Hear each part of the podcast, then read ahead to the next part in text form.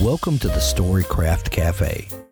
Come in, grab a cup of your favorite beverage, and get ready to join the storytelling conversation. Storycraft Cafe is brought to you by Dabble, the ultimate cloud based fiction writing software. Here we're going to bring together storytellers from all walks to encourage and empower you to craft your best story. Hello, everyone. My name is Grace, and I'm the community manager here at the Storycraft Cafe. If you have not already joined us in the cafe, I would like to personally invite you to our community. We have so many awesome things going on this month. We have totally revamped our writing group program to include a writing group marketplace where you can browse open writing groups or decide to create your own. At the beginning of the month, we launched the 500 Club, which is an exclusive accountability group that challenges you to write 500 words a day over a two week or a month long commitment. Finally, this month we launched weekly communal word sprints that are open to all crafters. As of this moment, we have four sprints happening per week, and we are cranking out words. If you're interested in joining our community, you can find us online at storycraft.cafe. That's S T O R Y C R A F T dot C A F E. Thanks so much for listening, and I hope you enjoy this episode. So glad you could join us again today for another episode of the Storycraft Cafe podcast. We have a great interview for you today with fantasy author Brian McClellan. You might know him for his Flintlock fantasy series, The Powder Mage. He also has a brand new series that's starting uh, next week. It comes out. The first book, the Glass Immortal series, and the first book is called In the Shadow of Lightning. We talk about the new book, how he uh, came up with the world of the Powder Mage and know, world building and character development and all that great stuff. It's a really fun interview. You're going to love it.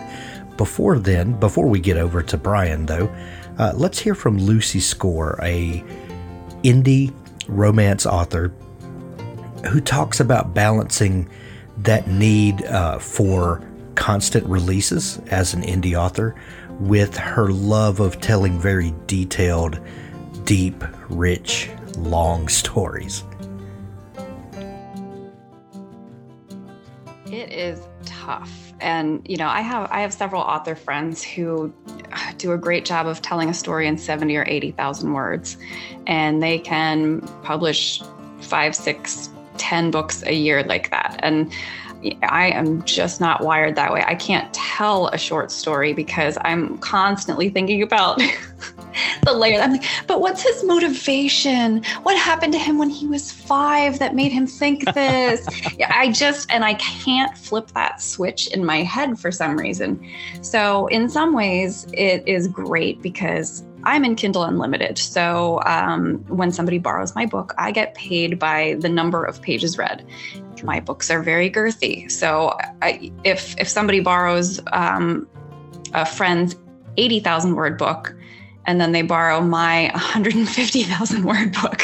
It's I, I make more off of that borrow than my friend does because my book is so huge.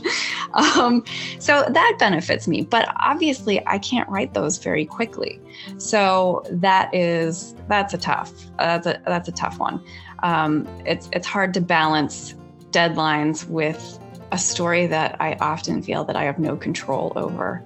Uh, usually it works out, um, but this past year I was supposed to do. I wanted to do three indie releases, and I could not power through um, my third story that I was writing. It just kept getting longer, and I, my characters' motivations kept changing. And finally, Tim, thankfully, is very understanding of it. He's like, forget the deadlines, write the story as it needs to be written, because he knew that I would, I would not stop writing until I loved it and it was perfect. But I would also just, I'll just give up sleep and eating for the next week and make it perfect. So he was like, no, just, just stop. So my October release has turned into a January of next year release. Um, but so I was disappointed because I don't like letting people down. I don't like missing deadlines. That's the journalism in me.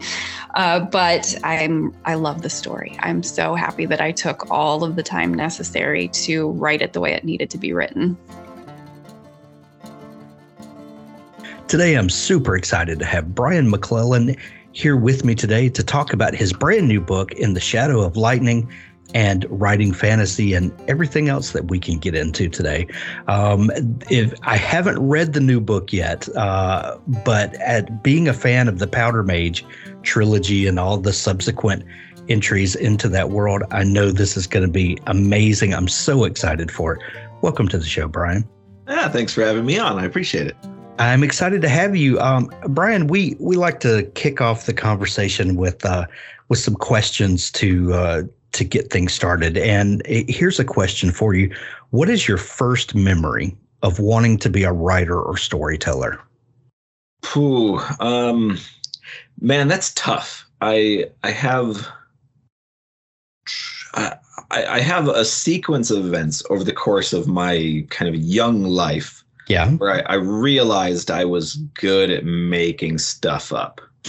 um, I I remember I in I think it was third grade, I want to say, that I won a story contest. I wrote like this little short story that was like two pages long for a, a writing contest for the class.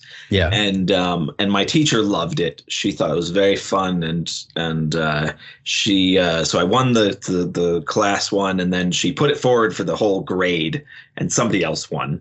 You know, and I was, and I was quite bitter. Um uh but uh yeah, so I I remember that was the kind of the first time I tried writing anything myself, and um, and then yeah, and, and I I guess over time, um, especially once I hit high school, um, I started kind of filling my my study halls with you know just you know handwritten whatever.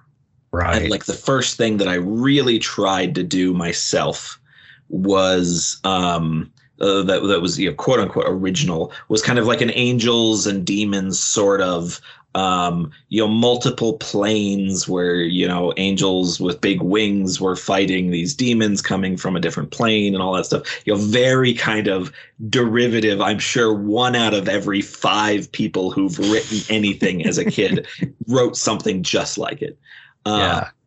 but uh, but i would do that in study hall in high school and um, and yeah, and I eventually kind of realized, yeah, I tried, I tried to kind of get more original as I went on, and um, you know, I went through the whole elves and dwarves phase. I went through, um, I went through a period where I was doing Wheel of Time fan fiction, um, and uh, and then eventually, yeah, I kind of just eventually just realized, okay, I I don't necessarily like what I'm writing, and I want to I want to do better each time and develop and all that stuff, and and I don't exactly know where kind of the the switch happened where I went.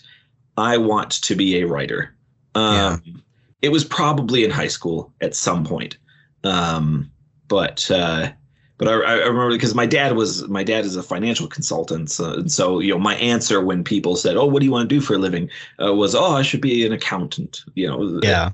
Which, when you're a kid, you don't realize how boring of an answer that is. um, you're thinking but, Scrooge McDuck, just right, know, and, and so like money everywhere, but yeah, yeah, none of so, it's your money. so, so I was, I was kind of, uh, I went from there to you know realizing I wasn't good with numbers. uh, and uh, you know that's a big barrier to that sort of career, right? Um, and uh, and then yeah, and realizing I liked making stuff up and going from there. What, what was your entry to fantasy? What what was it that uh, you know? Some people it's the Lion, the Witch, and the Wardrobe. Some people it's Lord of the Rings. Uh, some people it's Disney movies. Um, what what was it that that opened you up to fantastical worlds and all of that? Mm, yeah, again, it was a series of things. Um, you probably my mom reading me Lion, Witch, and the Wardrobe when I was little, um, and then subsequently myself reading the sequels. Right. Um, reading all the Redwall books as a kid. Um, I remember those. hitting. Yeah, I remember hitting sixth grade, and we were assigned The Hobbit um, and I I loved it. And then I read all of the Lord of the Rings, and so it was definitely a progression. I think my very first like proper big modern epic fantasy, I want to say it was it was Belgarath the Sorcerer, the book Belgarath the Sorcerer, not even the Belgariad. I, I like I, I, think I had a friend give me Belgarath the Sorcerer, and uh, and then I read it, and then I went back and read the Belgariad and all of that stuff, um, and then realized that there was this whole modern, you know, quote unquote modern, you know, you know, right. '90s kind of. You got all the you know, the '80s fantasy that was what considered modern at the time. Um, and so I started, you know, kind of churning through all of that sort of light-hearted um, Tolkien derivative stuff, and uh, and loved it. And yeah. So yeah, it was it was a journey, but probably started with my mom reading me those books, uh, bringing me Lion Witch in the Wardrobe. She read me, and I subsequently got into all of the Arthurian tales, all of the Robin sure. Hood stuff. Um, you know, kind of that British centric sort of uh, folklorish kind of area. Yeah. It felt very fantasy to me, and I loved it all. F- fantasy writers ha- have, um, you know, there are certain hallmarks that that that make fantasy the the genre that it is, and it's world building, uh, it's it's character development, it's magic systems, and there there are certain aspects of it that that wholly separate fantasy from every other genre. Um, you know, there are hallmarks that that of course you know connect it to other things, but there are certain things about fantasy that make it just entirely its own thing.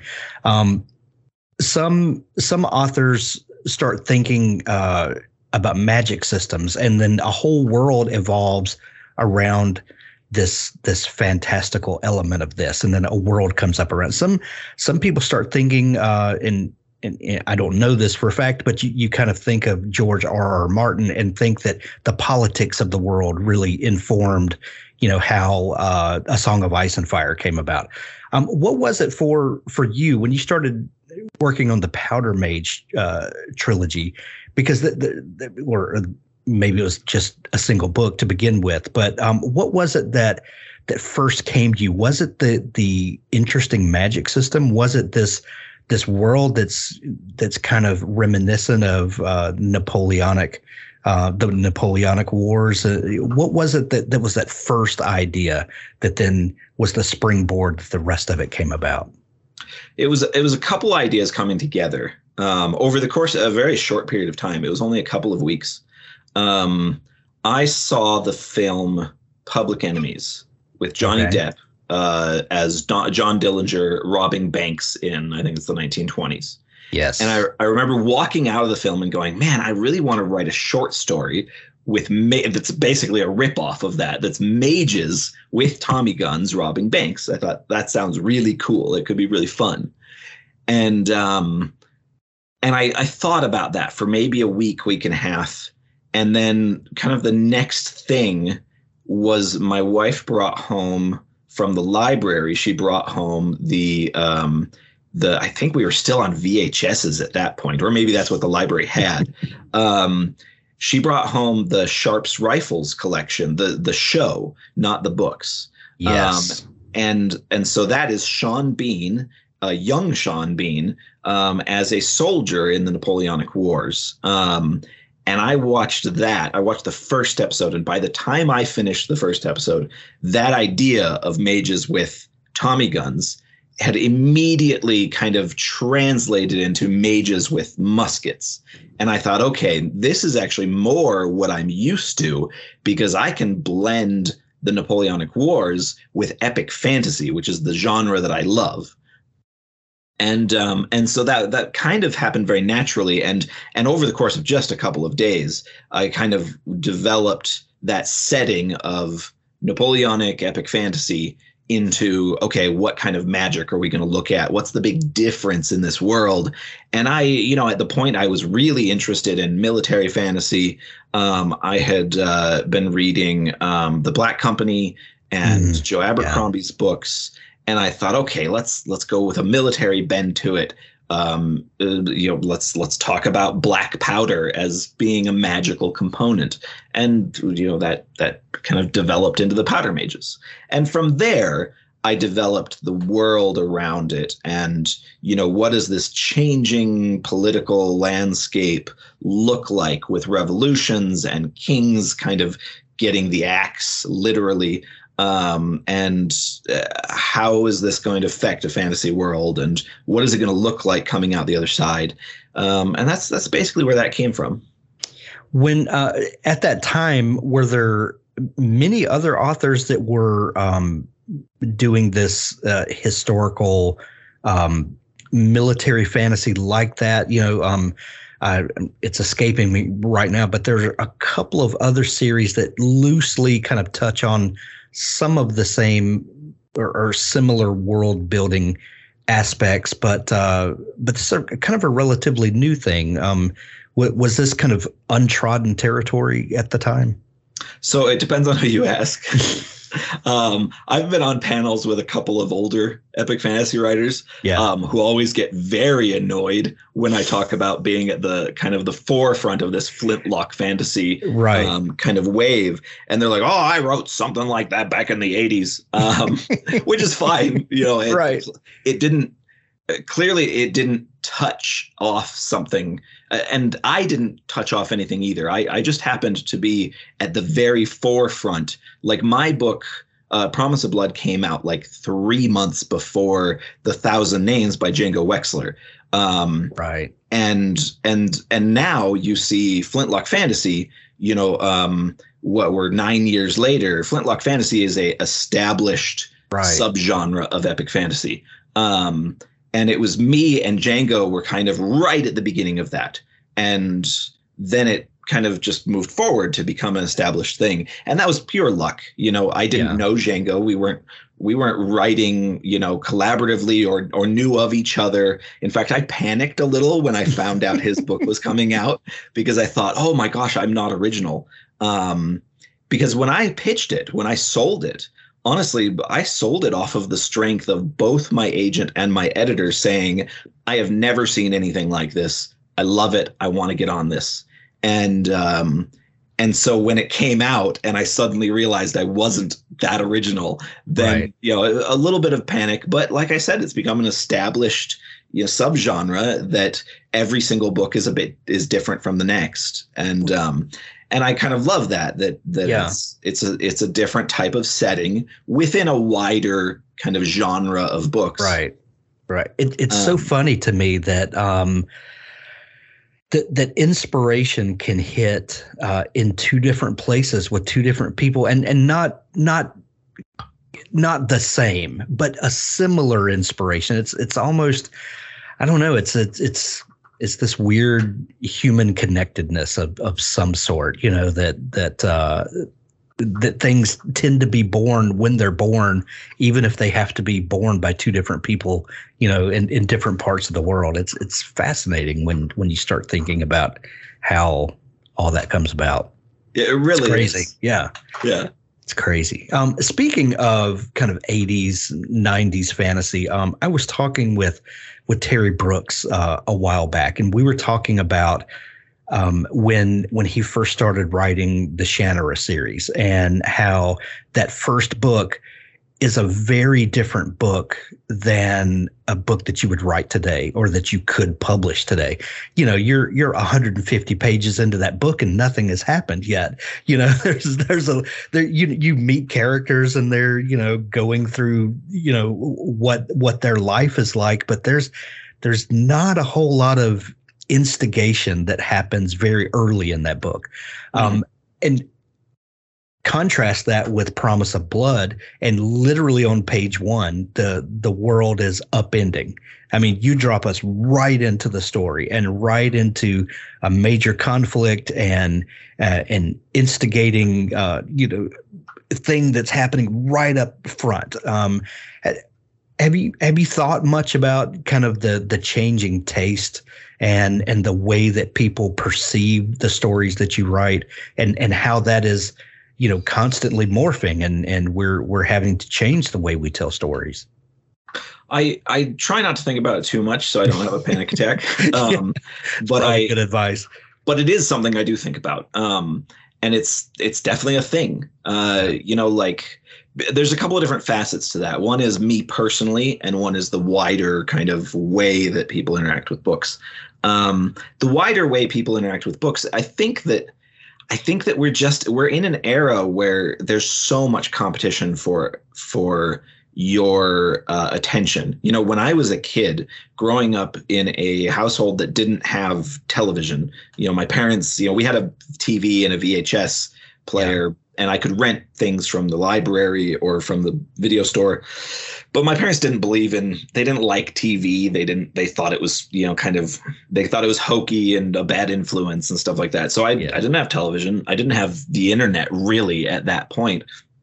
So there was nothing to compete for my kind of attention. Uh, and so I read a ton and um and and you know kind of where we reached a point where we now have a million things competing for our attention. Right. If you want to grab somebody and even someone who is used to reading and is more patient and really loves digging into these things, even those people still have, you know, a smartphone sitting next to them. They still right. have the TV show they want to watch tonight.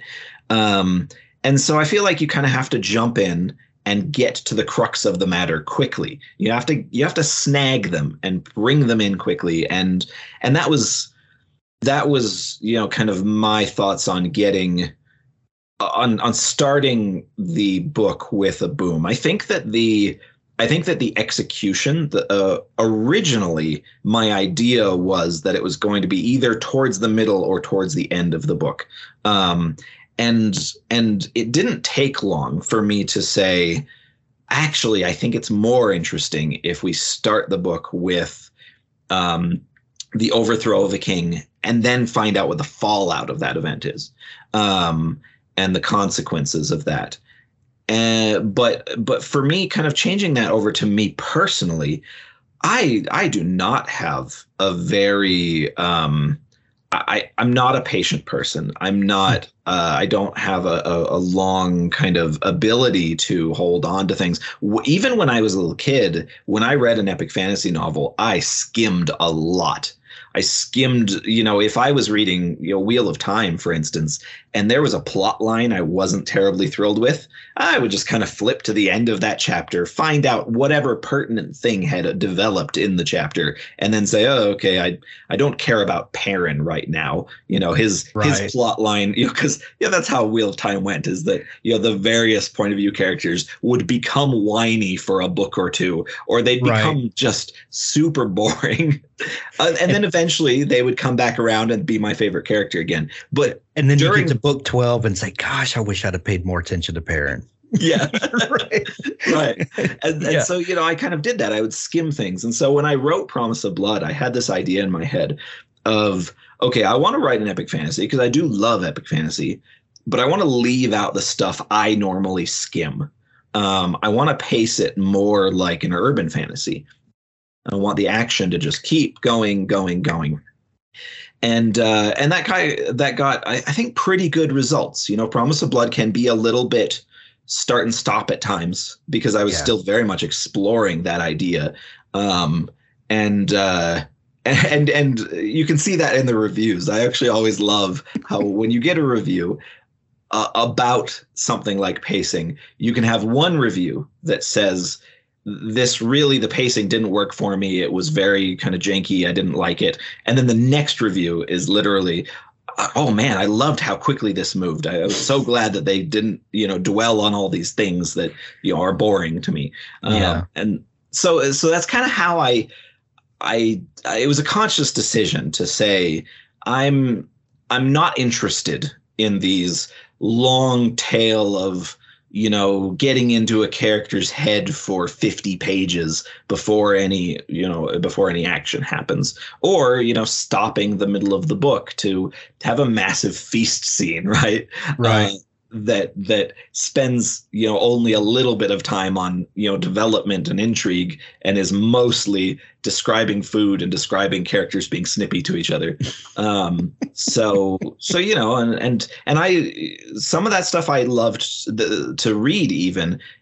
And but but my temperament as a writer is different even than than some of those things that I enjoyed. Um, and I realized over time that I was good at keeping the pacing up. And every time I try to slow down, I'm not actually quite very good at that. I'm not good at the you know slow everything down and take right. some time to really massage the world. It it bores me, and so I I move back to my normal thing so you had a, a great premise, this great idea, you know, mages with Tommy guns that that then morphs to mages with with flintlock rifles, and and then from there this this world emerges, and then uh, a magic system comes out of that, and and you've got these giant set pieces that that are really coming together to make something very interesting. Um, but you can have an interesting world and you can have an interesting magic system, but if you don't have characters that we care about and can lock onto, um, then you don't have a fully formed story. Um, Field Marshal Tamas, um, w- w- how did you land on this character to really invest in and to to to allow us to see the story um, through his and and other characters? But but he he's kind of the center point of this book. How did you land on him and and and and how did he come up out of all of that? You know, when I was writing the book, you know, because as you mentioned, Tamas is kind of he is the center of the story, um, right. and I tend to do that with my epic fantasies. I tend to have one point of view character who is kind of the driving force, um, and then the other point of view characters they all have their own things, their own motivations, their own um, their own kind of uh, what propels them forward in the story. But they all revolve around the central character, sure. and so so in the first trilogy, Tamas is that character. Um, with him, I uh, I was writing it at that age where I think a lot of kind of young people who are interested in history latch on to the you know now largely debunked idea of the great men of history kind of thing. Um, and uh, and I I loved this idea of a Napoleon a Napoleon type character, like a um, uh, maybe say a Napoleon who never lost the ideals and was corrupted by power. Um, you know, somebody who really wanted to change the world for the better. Um, and Tamas is is someone who was from a young age was uh, oppressed because of his sorcery, yeah. and and had to rise above that and had to um, had to go through the system of politics and intrigue and and and really excel beyond anyone else. Um, and he reached a period in his life where he where his wife is executed by the neighboring country and and even though he was one of the most powerful people in his country he couldn't get his king to do anything about it. And and this is years before the beginning of the book. Um, right. and so he has and so he he developed as a character who has a history. I like that. I the the kind of the farm boy from the standard epic fantasy right. kind of gets on my nerves you know it's a blank slate. And i understand why it works so well as a trope because young people can put themselves on this character. Right. Um, but to me as a writer that's boring. I, I want a character who is who has a history, who has uh, who has years of of, of weariness. Um, and Tamas is someone who saw victory and heartbreak and change and the lack of change, and finally said, "I'm fed up with this." I and and before the even the book starts, he has developed a coalition of powerful people who he brings together um, and then overthrows the government. He, uh, you know, and and the government, as a lot of those governments tended to be, was just the nobility. It was the king right. and their ministers and their their so- private sorcerers. And Tamas has planned that out, and then he executes it right at the beginning of the book. Um, and uh, and I liked that idea of someone who is who has ideals but is older and jaded and and tired and and finally sees that to kind of to make those ideals happen you know he's been working within the system for 40 years or something like right. that when the book starts. And and he just kind of realizes that to become to move into the modern world he has to enact the change. He has to he has to push the people in power out of the way.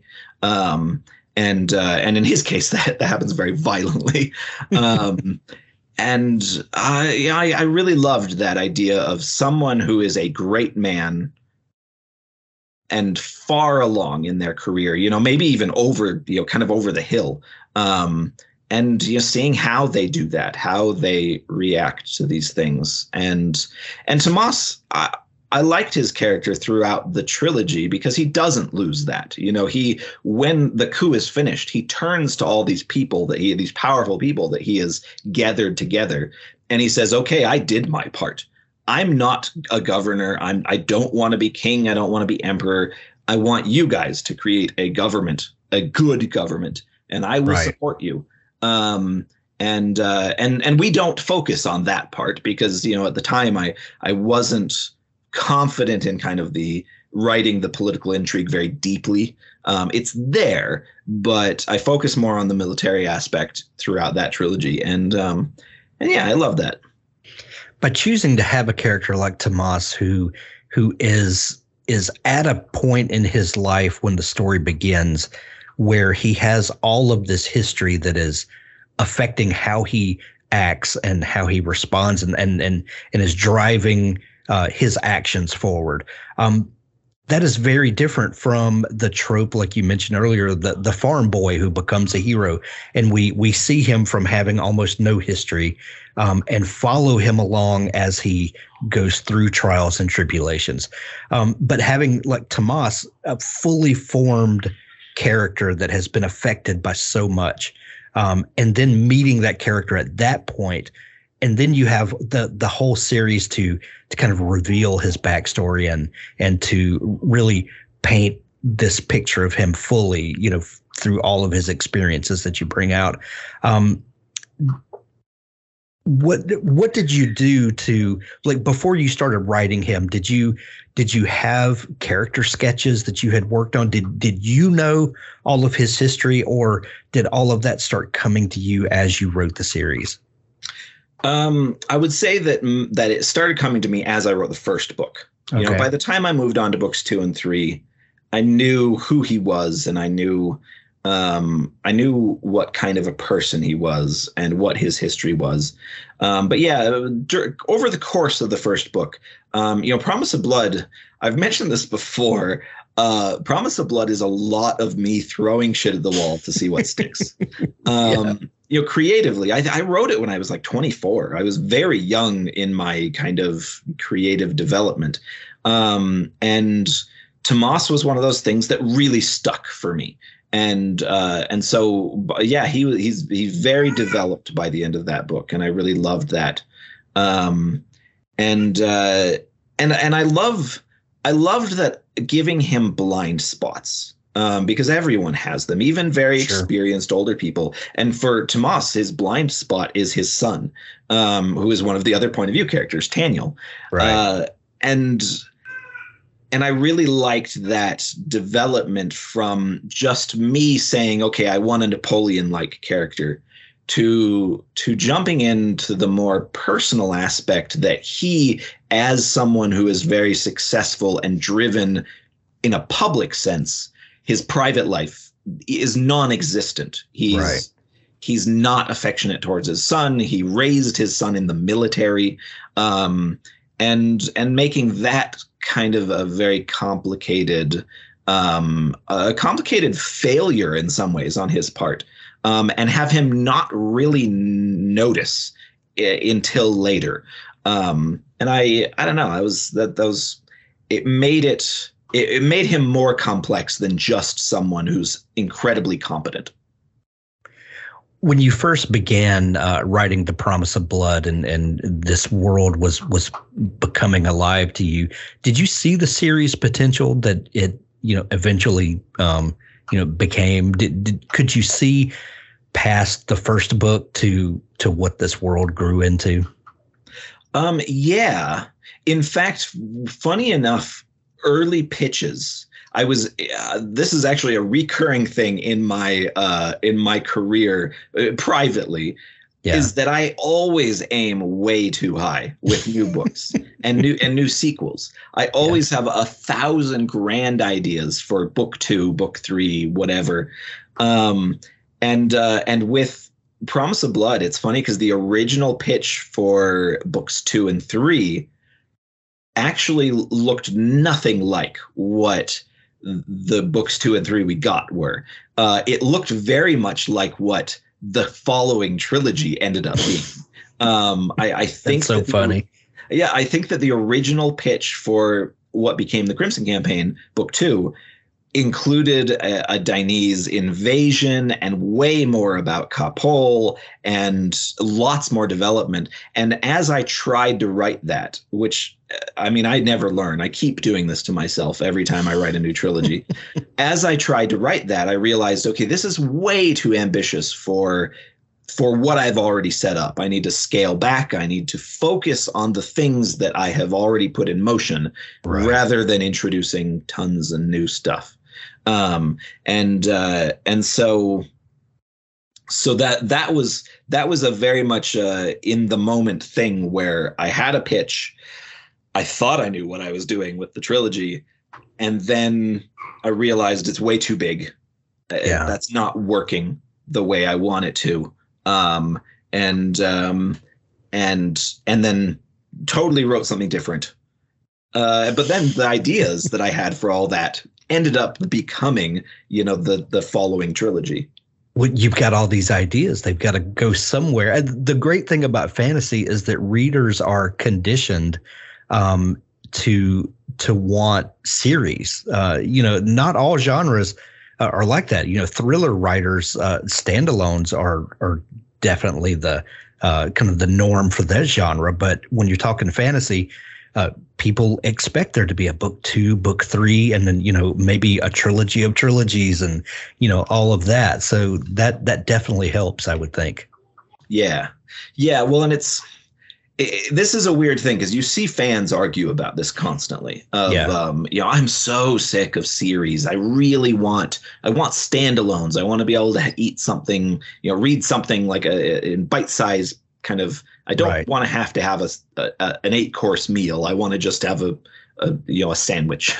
yeah. Um, and it's funny because you see those people argue, but the truth is is that fans uh, as a whole, they adore yeah. those big worlds. Once right. and, and and this works because for both authors and fans, it works very well because because once you as an author have spent huge amounts of time developing a world in that first book. You've done the you've done all of this world building in your own head you know in your notes.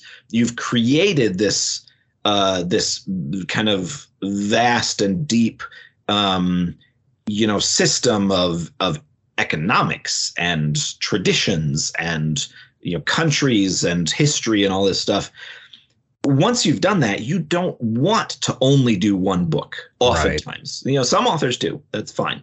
Um, but oftentimes you say, "Oh, I've put all this work in. I really want to do more in it."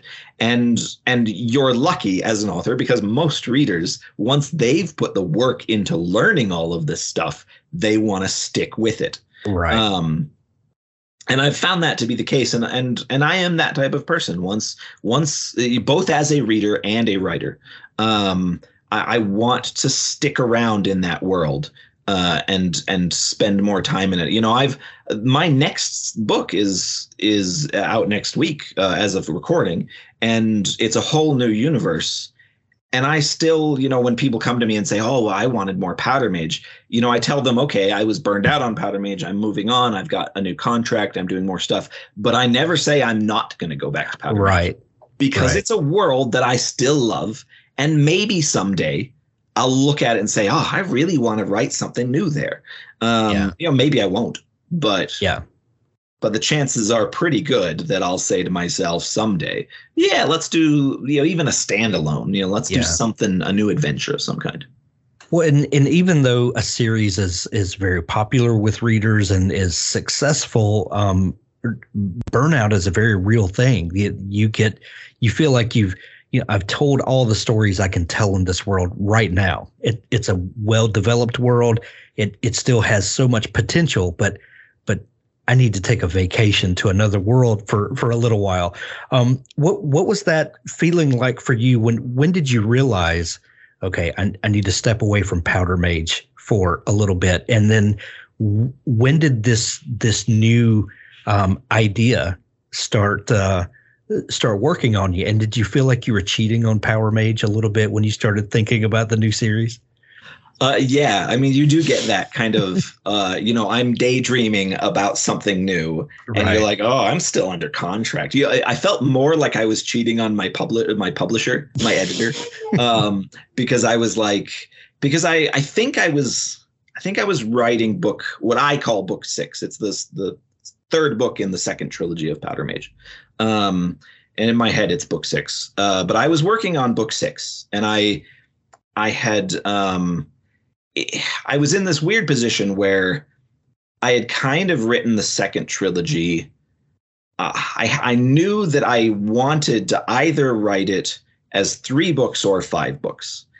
And then my editor left. Um, and so I was kind of hmm. orphaned as an author. This is a thing that happens pretty frequently. Yeah. Um, my editor went to a different company, and and so uh, and and the editor I was assigned, she was very competent. She was very good at what she did, but I wasn't one of her acquisitions. Um, and and so so it was a it's this weird thing that happens with authors where I suddenly realized, okay, my my maybe writing five books in this series, that's not going to happen. Yeah. Um, I'm just I, you know, with the complications of having my editor leave, that that kind of uh, that accentuated my burnout of the world, and and I just said, okay, I'm going to wrap up all these storylines in book three. I'm going to start working on something new, um, and uh, and so yeah, and so I once I had made that conscious decision, it, it kind of my uh, just for fun, I kind of had you know, evenings, you know, driving home at one o'clock in the morning from game night was my time to uh, to think and to um, have these uh, these little daydreams about what I'll do next. Um, and I didn't. I don't think I wrote anything down for quite a long time until I was well done with Powder Mage. Um, but I definitely started thinking about it. So the new series is called Glass Immortals, and book one is In the Shadow of Lightning. Um, very provocative titles, both for the series and for the new book. Um, what is going on, and and uh, you know how? What are the differences that we can expect from from this new series as opposed to the Powder Mage? Is it a completely different world? Is there any bleed over at all? Uh, no bleed over at all. Um, okay. There's bleed over in theme. Okay. Uh, you know, I I I didn't want to change things so much that readers that my existing readers didn't recognize what I was doing. Sure. Um, it is still a flintlock fantasy. Um, the the military aspect is still very much there. Okay. One of our points of view is still a soldier. Um, and uh, and another point of view is a, a commander, um, uh, an off and on commander. um, and uh, and so uh, and I, I spent quite a lot more time in this book on the political intrigue okay. and and the the interconnectedness of the world. Um, so, uh, Glass Immortals takes place in this world in which magic is industrialized. Um, it is there is a type of sand, a special type of sand that is mined and once it's mined, it is refined by these glass engineers that I call siliceers um, into. Um, sorry, my cat is on my desk knocking things off right now. He clearly wants to be shown his food. Um, so it's so these siliceers they refine the the cinder sand into something called god glass, and it's these little baubles um, that you you hold, you put in piercings, um, and depending on what uh, what the um, what went in to this when, the imperfections in the cinder sand you know the the the little bits of you know whatever kind of um, uh, like mercury or um, uh, or magnesium or whatever. Depending on that it changes what the god glass does. And god glass accentuates qualities of a person. So forge glass is one of the types of god glass and it accentuates um, sorry. Uh, forge glass accentuates strength and speed um, it hardens the body. It makes you faster, stronger. Um, and it's something that's used by soldiers. It's used by teamsters. Um, it's used by anyone who needs extra strength for something, um, including kind of the lowest rungs of society. Um, wit glass is another one. That one accentuates your mental capacity. Um, it makes you think faster. It makes you uh, um, able to kind of uh, calculate much better. Um, and um, and that's used by politicians. It's used by commanders, strategists, um, and so you have all these different ones. The idea was basically that there is an infinite variety of god glasses, and you know, in book one we meet, I think, ten different ones um, that are the most common in society. Uh, and um, and so so god glasses, the magic system, and it's it's not just the magic system it's the economic system that the entire world is built on um, and and so we meet at the beginning our our crux character as i described before the character that everything revolves yeah. around is a young man named demir grappo who is a child prodigy who failed um, he uh, he fails in the prologue. He fails to a heartbreaking extent, um, and it and he has a mental breakdown and he leaves. Um, he leaves the capital. He leaves a life of privilege, um, and then the book starts out in chapter one uh, with him finding out that his mother has been murdered, and that the the cinder sand that has been mined and that runs this entire kind of god glass economic system is running out. It's almost mined out. It's like if we suddenly found out that we're pretty much out of oil. Um, wow. And and so he has these dual problems that force him out of his self exile. And he has to come home. He has to take his place as the head of this tiny little guild family um, and try to figure out how to keep society together and also take revenge. and uh, and that's the driving force of this this novel and of the trilogy. The, those um, uh, the years where you were thinking about this series was it the magic system that you were thinking about and and how you could develop that? Or was it the the um, society built around this magic system and the economy that comes out of that? What what was the that instigating uh, uh factor for you um, it was uh, all of the above you know i tend to think about multiple facets at a time um, and um, I was I was listening a lot to the Revolutions podcast. Um, I was uh, very interested. You know, I'm I'm I will always be very interested in the 1800s of our own world and the way that society changed so much over the course of such a small amount of time, um, both politically, technologically, um, uh, socially, and uh, and so I, I, kind of i was juggling all of these different ideas and trying to distill them down from these grand things into something that a reader could actually comprehend and that i could put into words. Uh, and um, and so yeah i was developing you know once once i figured out the god glass and what i was going to do with that then the world kind of started swirling together naturally um, you know, I, I like I said, I love kind of history, and I love I love taking aspects of different parts of history. I I describe um, it, this world is it's almost um, it, it is the British Empire at its height in you know kind of that early 1800s. Um, the British Empire at its height, if it was run by kind of the thuggish Roman Republic families um, like oh, Julius oh, wow. Caesar came from. Right. Uh, and I I liked this idea of a grand modernized fantasy world, but the politics are stuck in this very uh, almost mafia esque sort of big families that are clinging to power and constantly squabbling. And um and i you know i take demir the our, our main character and put him as a minor guild family patriarch. Um and uh, but someone who when he was younger everyone knew him because he was a genius. He was a child prodigy. And his mother w- was uh, a political reformer who every everyone knew and respected and demir was basically her I, I actually kind of did the same thing. You know, you, you rip yourself off a lot when you're an author. I did a lot of the same thing with Demir and his mother that I did with Taniel and Tamas in Powder Mage, which is taking kind of a almost a celebrity person um, as the older member of the family and then having their child become through both their own skill and their their their parents kind of um, you know, machinations Yeah. become a celebrity in their own right uh, in their field.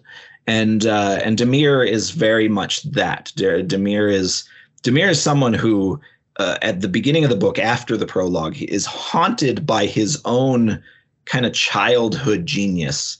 And uh, and I I really liked exploring that idea of of what if you take someone who who was going to be a great man of history and you have them fail partway into their quest um, and then see how years later you know, a decade later Yeah. how that has affected them what kind of a person comes out of that That's fantastic. I cannot wait to dig into it. Um, we are recording this on June 14th, and a week from today, the book comes out, right? yes So excited. Um, Brian, do you have uh, a plan for where this series is going? Um, obviously, you you do, but did, is it going to be as big a world as Powder Mage was? You, like, what are your future plans for this series?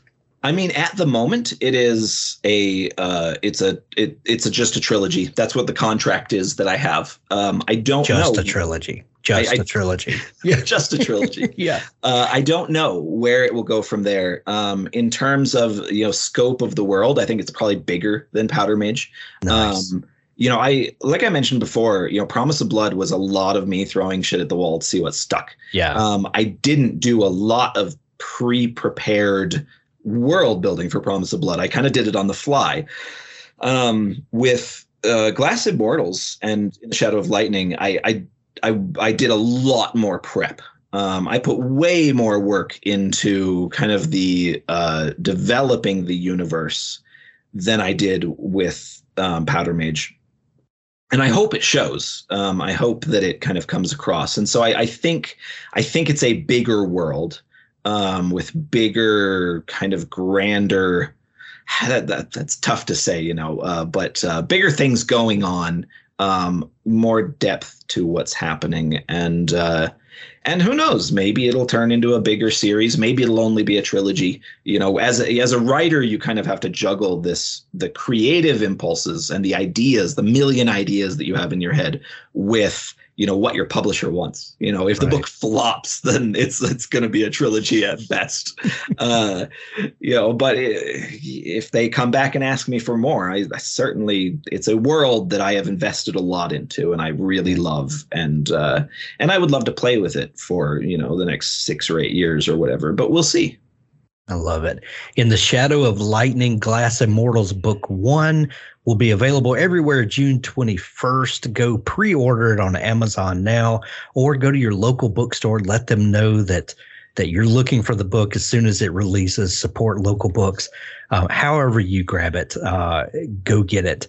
Uh, I'm assuming hardcover, Kindle edition, and audiobook on release day. Yes, um, a little bit complicated. Uh, if if you have a lot of British fans that that watch, the hardcover's not out until the end of July. Um, Okay. But ebook, audiobook is available. Um, I sell signed hardcovers from my website. Um, that's available. Um, but yeah, everything in U.S. and I believe Canada is all out next week. Um, and uh, and the, the and the digital stuff is accessible. I think pretty much worldwide in English territories uh, next week. So.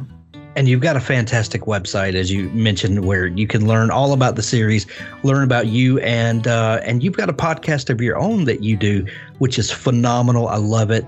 Um, tell people where they can find all that stuff. Uh, yeah, so my podcast is Page Break with Brian, Brian McClellan, um, and it is uh, me having casual conversations with other creative professionals. Um, I've got I, have been trying to do more than just authors. It's uh, mostly authors, but I get some actors, I get agents, I get YouTubers. Nice. Um, uh, a variety of creative people that I just talk about the challenges of being a creative professional in the modern world, and um, and uh, it's it's kind of fun. We we meander, uh, but uh, yeah, it's it's meant to be a casual, fun, you know, sit down and relax with a couple of authors or a couple of creative pros. And uh, and so that's Page Break with Brian McClellan. It's it's anywhere on the podcast apps that you look for, or go to my website brianmcclellan.com and you'll find it on there. Excellent. Brian, this has been so much fun chatting. Thank you so much for taking time to come on the show. Oh, thanks for having me on. It was a pleasure.